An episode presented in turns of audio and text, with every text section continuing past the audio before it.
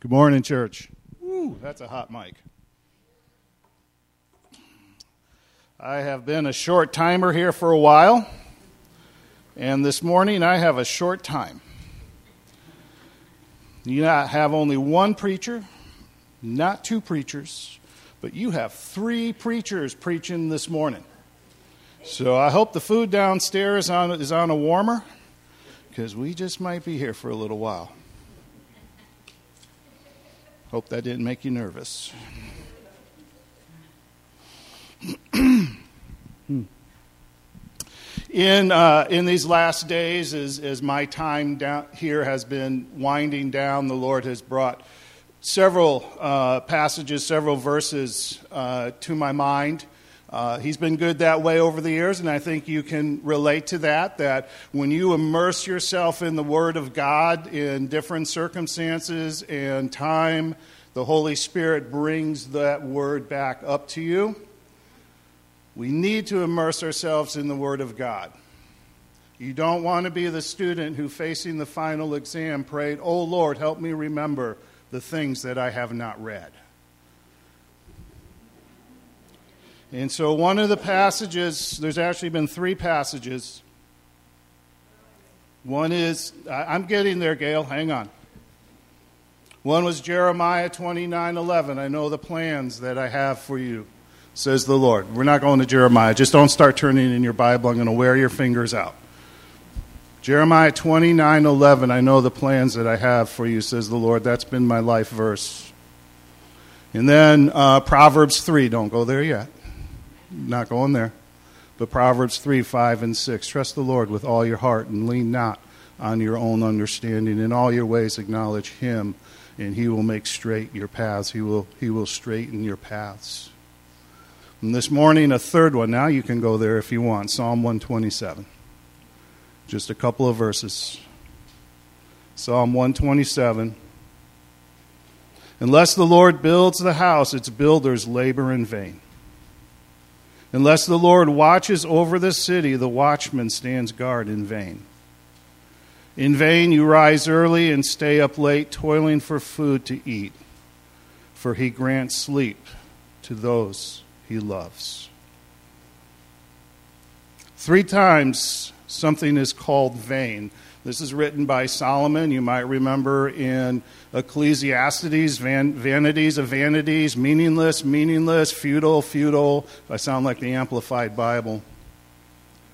But unless the Lord is involved in it, it really has no meaning.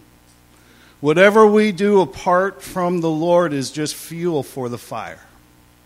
It's not going to last. And so unless the unless the Lord builds the house, the builders build in vain shelter. If we are finding sh- our shelter in something apart from the Lord, then we're not living in a very secure shelter. Unless the Lord guards the city, the watchmen watch in vain. Security. Unless the Lord is our security, we really don't have any. And we, we try to put our hope in all kinds of things, don't we, as a people? And they all turn out to be uh, too weak to sustain us, at least for very long. And then toiling from early morning to, to late at night for our food, for our provision, unless the Lord provides, it becomes meaningless. Um, I was told to um, talk about the past. I don't always do what I'm told. I, I prefer to think that a rearview mirror is much smaller than a windshield. And I don't want to forget what's behind, but I want to, to, to look forward.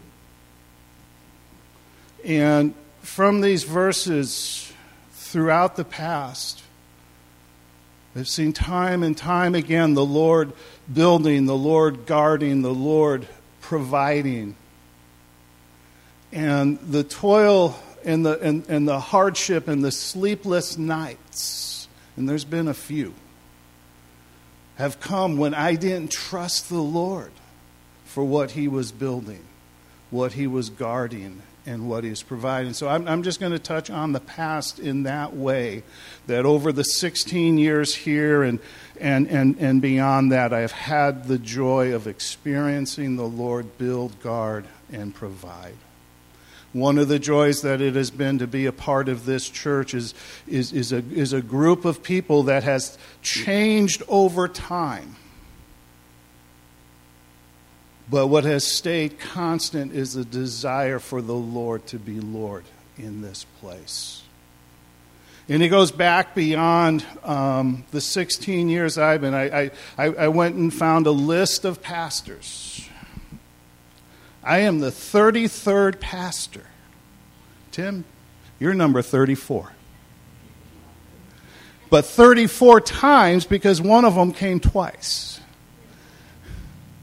34 times this has happened, a change in leadership at the pastoral level.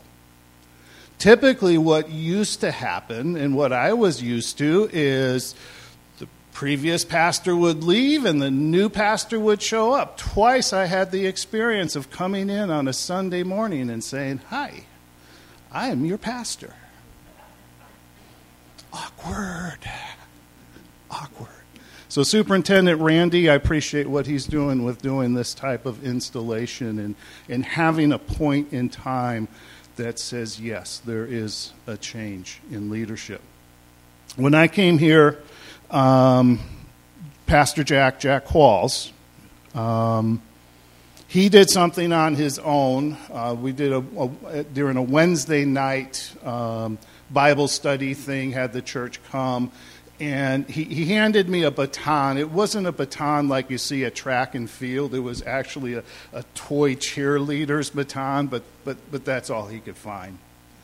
And uh, passing the baton, and then he handed me a gavel. I still haven't quite figured that one out, though it, it was on my bookshelf, and actually, I, I still have it.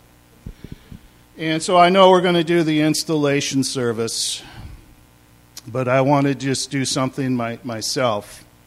Uh, not long after I had been here, this, this was given to me. I think I remember who gave it to me, but I'm not going to take a chance and name that person in case after 15 years I got it wrong. But when this was given to me, it spoke to me that in some semblance I was accepted and appreciated. And I want to, I left this on, on the door that's now Tim's door, but, but I want to give this to you, Tim, formally, because it's the cross. It's the life and blood and death and resurrection of Jesus Christ that makes us able to be God's children in this place and it's the Holy Spirit. It is the Spirit of God present that empowers us and enables us to do His will. It is, it is His um, presence and His power that enables us to, to know and to do God's will, to let God build His house, to let God guard His house, to let God uh, provide. Because in, in those verses, it's, it's, it's not just what God does. See, there's, there's two extremes. One says, well, God's just going to do it, I don't have to do anything. And then there's the other extreme that says, it's all up to me. I, I don't know which one's worse. I think they're equally bad. Because it, it says, unless the Lord builds the house, the builder builds in vain. Unless the Lord guards the city, the watchman watches in vain. See, God's plan from the very beginning was this joint venture. He created human beings, Adam and Eve, and gave dominion and were to work with God in nurturing his creation. I'm not sure what that would have looked like because things went off track, didn't they? But still, that continues to today. And so there's been a number of illustrations used to illustrate that, but I'm going to use crew chief this morning. See, a crew chief is someone who is a worker but has a lead role with the workers, but yet there's someone over the crew chief, the builder, the one who is uh, designing and executing that design. And so, Tim, you and I, we're, we're, we're crew chiefs. We are laborers. We are workers like everyone. I, I'm all for Ephesians 4, the equipping of the saints for the work of the ministry. We are all laborers. But there are those that get appointed into lead roles, but we don't stop being workers, and so we're crew chiefs. And so, from one crew chief to another crew chief, to one who is leaving with gratitude for 16 years here, who's hoping for the new crew chief for many, many years of fruitful uh, ministry as the Lord builds his house, as he guards, and as he provides. And has been so well prayed this morning, produces the fruit that it is his will and desire to do in this place. So, Tim, you don't have to come up, I'll, I'll bring it to you.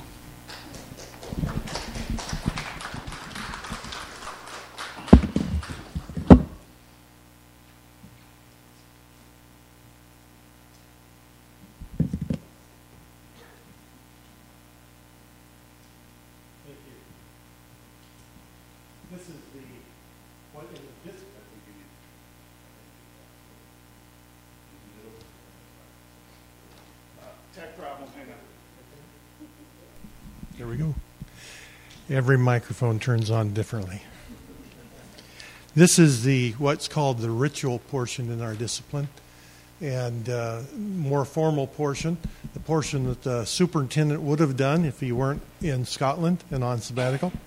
And uh, so at this time, I'm going to ask Tim and Angie both to come up here on the platform with me, and we have some some scripture and some questions and so forth. So.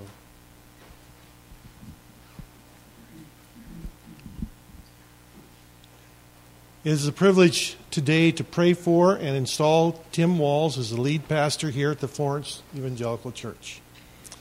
In Scripture, we read, The elders who are among you I exhort, I who am a fellow elder and a witness of the sufferings of Christ, and also a partaker of the glory that will be revealed.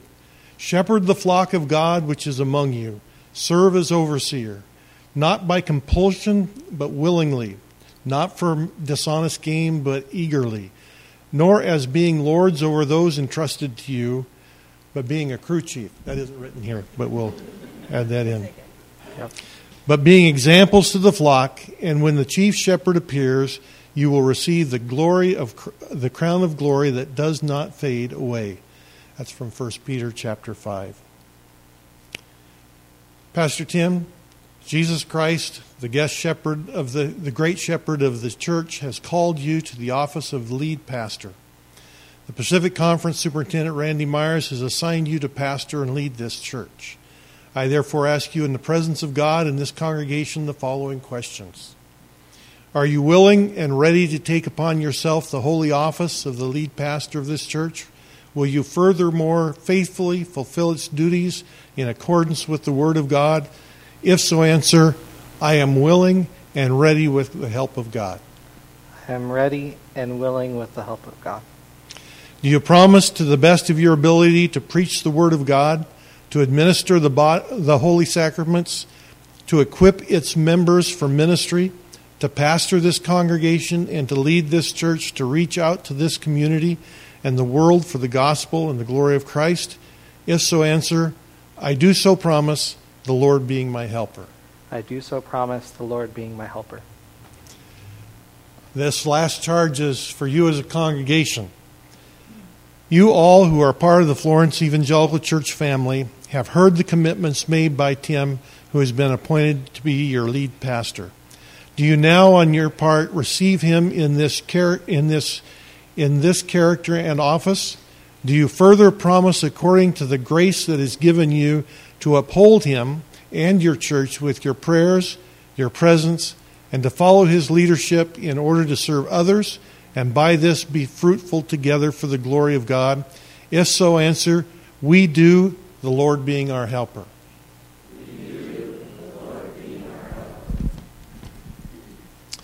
Upon this mutual assurance and pledge, we do now install you, Tim, as the lead pastor of the Florence Evangelical Church, in the name of the Father, and of the Son, and of the Holy Spirit. Amen. May the Lord bless you.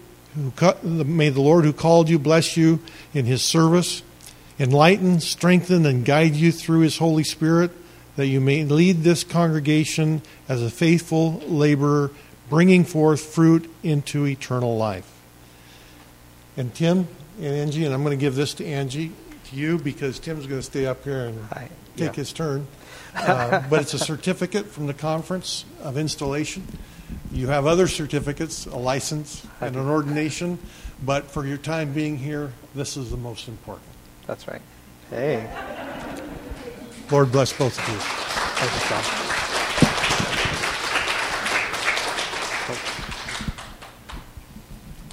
I might keep this around. Put that right there. How y'all doing today? Good, good. I'm excited to be here. Um, it's. Uh, I was talking with a friend this week, and uh, he thought it was funny that uh, they recently had a, a minister installed at their church, and he thought it was funny how we call it installation like appliances. Like you install like a range or a washer or dryer. Um, I have a little bit of background in appliances, and so I, I got a chuckle out of that for sure. Um, it's, uh, it's really a pleasure to be here again. It's been a, a little less than a month since I got to uh, bring uh, the message here, and um, it's been just a whirlwind getting us to this point. I remember uh, when I first applied uh, that uh, Superintendent Randy and I, we worked in the same building, uh, believe it or not, because uh, I was working as a part time janitor at Valley View Church.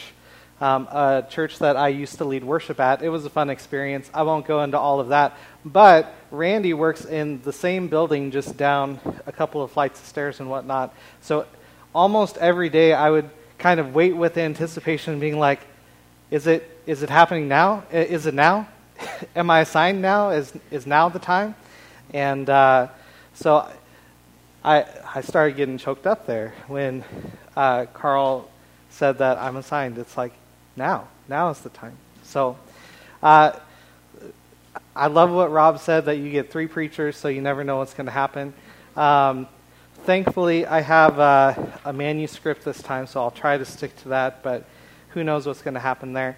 Uh, so I, I, was given the charge to, you know, think about the future. And uh, that made me consider, okay, my future here in Florence and our future here as a church. What is that? And uh, one phrase that kept sticking out to me uh, time and time again was this phrase loving the lost into the family of God. Loving the lost into the family of God. That's something that's been ingrained in me for the past year or so, and I believe that it's a beautifully true picture of God's heart for you and for me and for everyone around us. In the same way that Pastor Rob just shared, that God is the one who builds the house I believe we can find proof in the Bible that God will build his family. And we are that family. The local church, small, medium, or large, is at its core a family. And it's a family that's full of loved, chosen, saved, redeemed people, lost people who are continuing to be found by a God who loves you at your worst who hopes for you when you have no hopes, and dreams for you, and ultimately wants you and me and all of us to find and live life to the full. So, for just a moment, if you take your Bibles with me to Luke chapter 15, Luke chapter 15, beginning in verse 11, I'd like to look at the, the story of the prodigal son. If you're not familiar with that story, we're going to read it right now. Uh, but at least culturally, we have the concept uh, that's pretty well known in our culture today that idea of uh, prodigal. All right. Jesus told them this story. A man had two sons. The younger son told his father, I want my share of your estate now before you die. Whew, man. So his father agreed to divide his wealth between his sons. A few days later, this younger son packed all his belongings and moved to a distant land, and there he wasted all his money in wild living. About the time his money ran out, a great famine swept over the land, and he began to starve. He persuaded a local farmer to hire him, and the man sent him into his fields to feed the pigs. The young man became so hungry that even the pods he was feeding the pigs looked good to him, but no one gave him anything. When he finally came to his senses, he said to himself, At home, even the hired servants have food enough to spare. And here I am dying of hunger. I will go home to my father and say, Father, I have sinned against both heaven and you, and I am no longer worthy of being called your son. Please take me on as a hired servant. So he returned home to his father, and while he was still a long way off, his father saw him coming. Filled with love and compassion, he ran to his son, embraced him, and kissed him. His son said to him, Father, I have sinned against both heaven and you, and I am no longer worthy of being called your son. But his father said to the servants, Quick, bring the finest robe in the house and put it on him. Get a ring for his finger and sandals for his feet, and kill the calf we've been fattening. We must celebrate the feast. For this son of mine was dead and has now returned to life. He was lost but now he is found. So the party began. How many of you know that's good?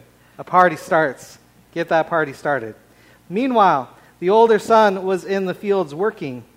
When he returned home, he heard music and dancing in the house, and he asked one of the servants what was going on. Your brother is back, he was told, and your father has killed the fattened calf we are celebrating because of his safe return. The older brother was angry and wouldn't go in. His father came out and begged him. But he replied, All these years I have slaved for you, and never once refused to do a single thing you told me to. And in all that time, you never gave me even one young goat for a feast with my friends. Yet, when this son of yours comes back after squandering your money on prostitutes, you celebrate by killing the fattened calf. His father said to him, Look, dear son, you have always stayed by me, and everything I have is yours. We had to celebrate this happy day, for your brother was dead and has come back to life. He was lost, but now he is found. Amen. I want to briefly share three parts of the story that jumped out at me as I was considering our future as a church. The first is the perspective of the prodigal son when he came to his senses. This guy's hit rock bottom. He's in the middle of his mess. Uh, he has this thought that, you know, workers, hired hands in his father's house, have it better than he does. And so he decides to go back. And I mean, that's a, a literal, I mean, anything's better than being in a pig pen trying to eat pig food. So just being real. But this way of thinking reveals that he doesn't really know the Father. He has no clue, even though he's related to him. He doesn't know the Father. He doesn't know because all he can see is how far he's gone away from the Father and the family and how bad things are right now. So the Son goes back thinking that all the Father would receive from him would be work. That all that, that the only way the Father would accept him is if he proved his worth through service. And since this story really shows us the heart of God the Father, the truth is that that way of thinking confuses the character of God with the character of the world. The character of this world just wants a transaction. What can you give me so that I can give you something?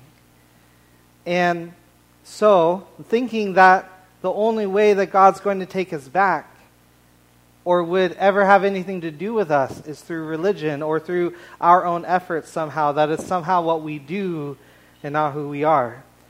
It fails to see that the God who created you and loved you enough to go through death and the grave to bring you new life has actually chosen you and me and everyone while we were still sinners, lost in our mess. But despite that limited perspective, at least he had the, the thought, man, I should go back home.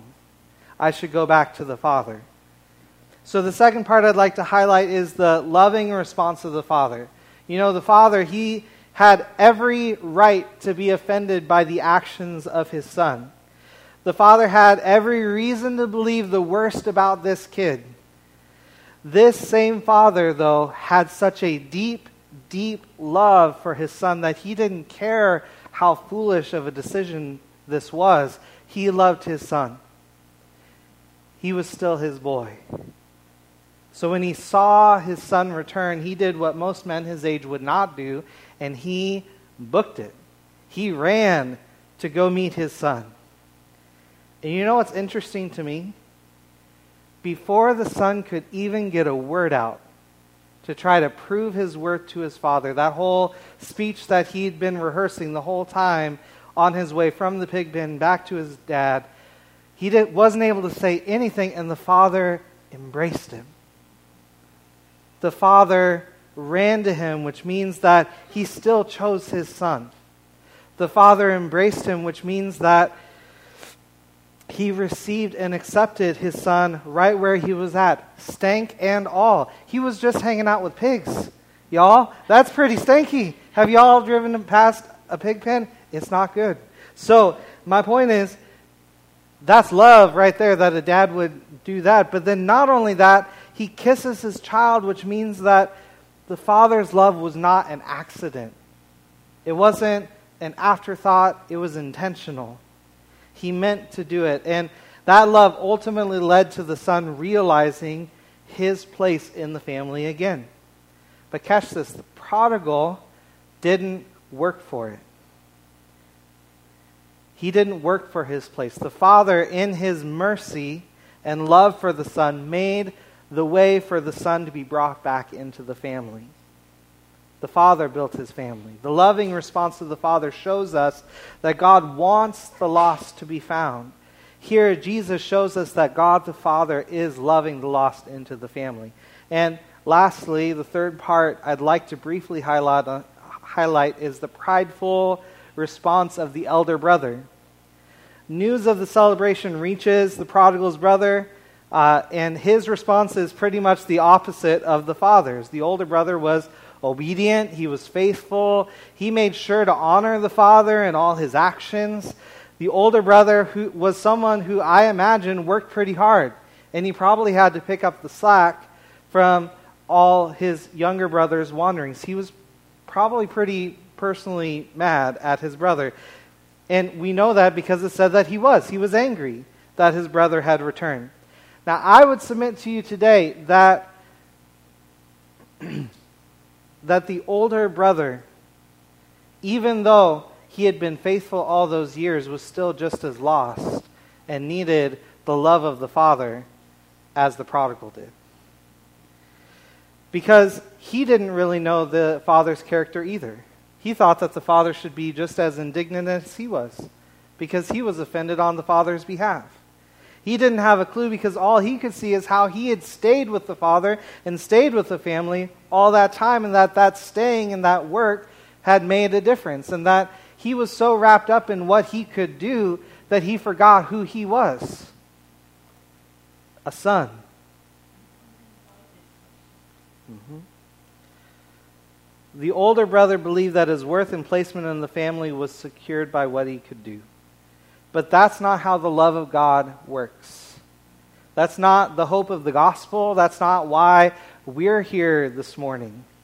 We are a family that's centered on the fact that though we don't deserve it and we have not earned it, God, in His mercy and His love for us, while we were lost, His love made the difference to bring us back into family.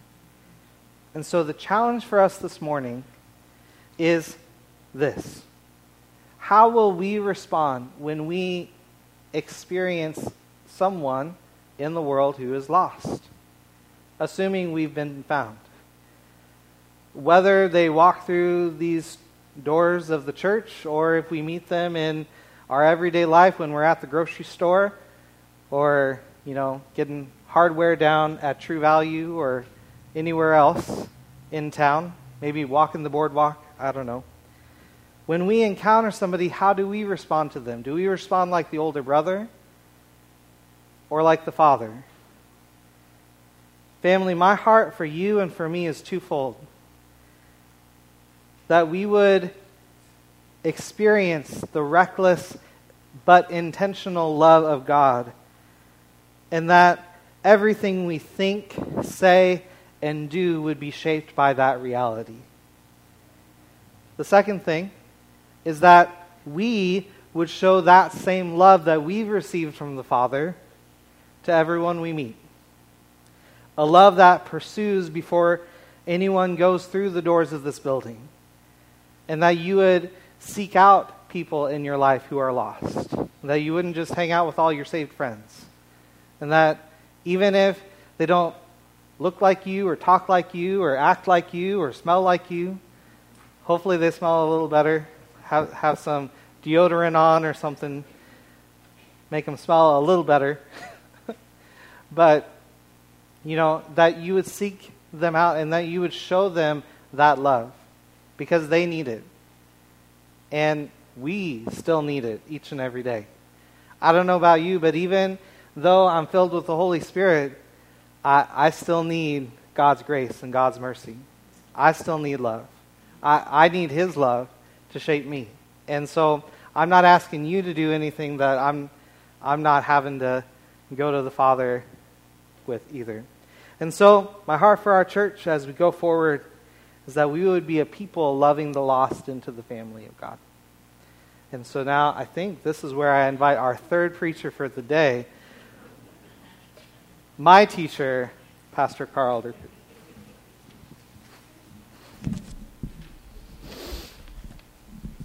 Yeah, your third third preacher. That's tough to, for for any congregation. Remember the little the boy fell out of the window when Paul, only one preacher, preached till midnight. Um, so, stay in your seats. One thing that's been missing because we've been condensing whole sermons down into what was supposed to be seven minutes originally um, is the stories. So I'm going to end with a story. But uh, I just want to uh, share with you that uh, uh, I've, I've had interaction with Tim and Angie all along the way for a while now. Uh, for that matter, I had three of their family, their young family, in my preaching class. Um, so uh, that was an exciting thing for me to see them come down here. And then I worked with Tim in the office when I was assistant to the superintendent, and he was uh, between ministry respons- responsibilities, and and he did, did just whatever I told him to do. I, I don't know what the job description was, but. Uh, uh, so it's good to be here with you and to share this. You've heard about the uh, past and the future, so I'm here for the present, which is to pray for uh, Tim and Angie, and we're going to do that all, uh, in a minute. I'm going to shorten my words a little bit because already four of you have prayed and have been examples of what I'm going to talk about. And so you've already seen or heard uh, the example of, of prayer for uh, your leader. And so we're going to kind of take that direction. But I'm going to read first from 1 Timothy 2, verse 1 through 8. I'm reading from the English Standard Version. First of all, then, I urge that supplications, prayers, intercessions, and thanksgiving be made for all people, for kings and all who are in high positions, that we may lead a peaceful and quiet life, godly and dignified in every way. This is good, and it is pleasing in the sight of God our Savior, who desires all people to be saved and to come to the knowledge of the truth. For there is one God, and there is one mediator between God and man, the man Christ Jesus, who gave himself as a ransom for all, which is the testimony given at the proper time. For this I was appointed a preacher and an apostle. I am telling you the truth, I'm not lying. I am a teacher of the Gentiles in faith and truth. I desire then that, and what followed at this point was a number of, of exhortations, but I'm just going to read the first one. I desire then that in every place the, that men should pray, lifting holy hands without anger or quarreling. We're kind of wrapping up the installation service, and uh, I want to do that by calling all of us, not just the congregation, of the Florence Church, but others who are gathered here. And that, I don't know if that's just Nancy and I or, or what, but all of us uh, to pray for Tim and Angie. Uh, we don't really need that reminder throughout Scripture. Uh, we have examples of praying for uh, those who are in leadership over us. If you remember uh, Daniel's three friends, Shadrach, Meshach, and Abednego, he called them to pray, and they prayed all night for him to understand and get a vision. He was their leader, their example, and they stood by him in prayer. Uh, we see that kind of prayer in the early church when Peter was in prison and he was expecting the same fate, same uh, fate as as uh, uh, James had already been uh, murdered by King Herod, and the church went together at Mary's house to pray, and he was released by an angel. So again, praying for their leader. We see this kind of prayer requested by Paul in Ephesians 6. And pray also for me that words may be given me in opening my mouth to boldly proclaim the mystery of the gospel. Who could imagine that someone like Paul would need prayer that he would open his mouth and preach proclaim the message? But he asked for that, he needed it. Uh, now, I could preach a whole sermon on, on the, the motives for praying here, for protection, and for proclamation of the good news and for a proper testimony. Uh, those, those are all given in this passage. I could, I could probably preach for far more than, than four Sundays on the four different kinds of prayer that are mentioned here. And you've probably heard that teaching supplication and, and prayers, which I think is related to praise and intercession and thanksgiving. All of that needs to be made, those kind of prayers made on behalf of your leader uh, Tim and his wife Angie. Um, but I would rather simply call upon you as the congregation of the Florence Church to do what this last verse calls us to, and which is to lift up holy hands in prayer. You see, it really doesn't matter why you pray or how you pray for Tim and Angie, but that you pray lifting up holy hands. And then, as was prayed earlier, the Holy Spirit will lead you into how to pray and what to pray for them. One day you'll be interceding for wisdom for Tim as he prepares Sunday's sermon. The next day you might be thanking God for bringing Angie by the house just when you needed a listening voice. One time you might be praying for their protection as they head up to Portland to visit family. The next day you might be praying for Pastor Tim as he shares the gospel with someone, maybe your neighbor, that you pointed out to him and, and brought him into relationship with. What matters is that in all these scenarios that you pray out of a holy heart, which deals with our attitudes, and pray with holy hands, which deals with our actions and our relationships one with another. This isn't some theological concept of holy living that prepares our prayer life. It is actually living a righteous life and loving one another out of a pure heart, as we read in 1 Timothy 1 5. That prepares us. That's what prepares us for praying for those in leadership over us. I just want to bring this to a close with my experience of people praying for their pastor. And not people praying for me as I was their pastor. And I could lift up dozens of names over the three churches that I pastored over about 45 years of people who are just prayer warriors. But rather, I want to go back further than that uh, to the evangelical church in Maupin. I grew up in Maupin. My dad was a pastor there in Maupin for quite a number of years. We had prayer meeting every Thursday night. Now that's an odd night for prayer meeting, but it fit with the with the school schedules and with the the town, and for that matter, no one in town back then. We're talking 50 plus years, 55 plus years, maybe 60 plus years. No one back then planned anything on the church night because they knew the church was gathering to pray. They knew that in our community. Every Thursday evening, a group of about 20 to 25 people met at the church and they prayed. These were salt of the earth kind of people. They were law abiding, honest businessmen and women, trustworthy neighbors. They were people with a reputation for godliness in the community. I'm going to give some names none of you will even know, but they would have been in those prayer meetings. Mr. and Mrs. McCorkle, my first employers. Agnes Crabtree, my junior, high, junior Sunday school teacher. The Paulson family, farmers up on Juniper Flat. My youth leader, Mrs. Moynihan. And every Thursday evening, they would gather with a larger group than that, would gather and meet in prayer. Now, I don't remember the, the words that they used. I, I don't remember what they prayed for, except that I know they prayed for my dad as their pastor. And from time to time, and they weren't shy in doing it out loud, prayed for me, the pastor's son, and, and my brothers and sisters, and so forth. But I do remember their lives lives that demonstrated holy hands lifted up in prayer. And I know those lives, those, those righteous lives that impacted that community for years, but that impacted me for the next 50 plus years. Friends here at Florence, that is what I'm calling you to.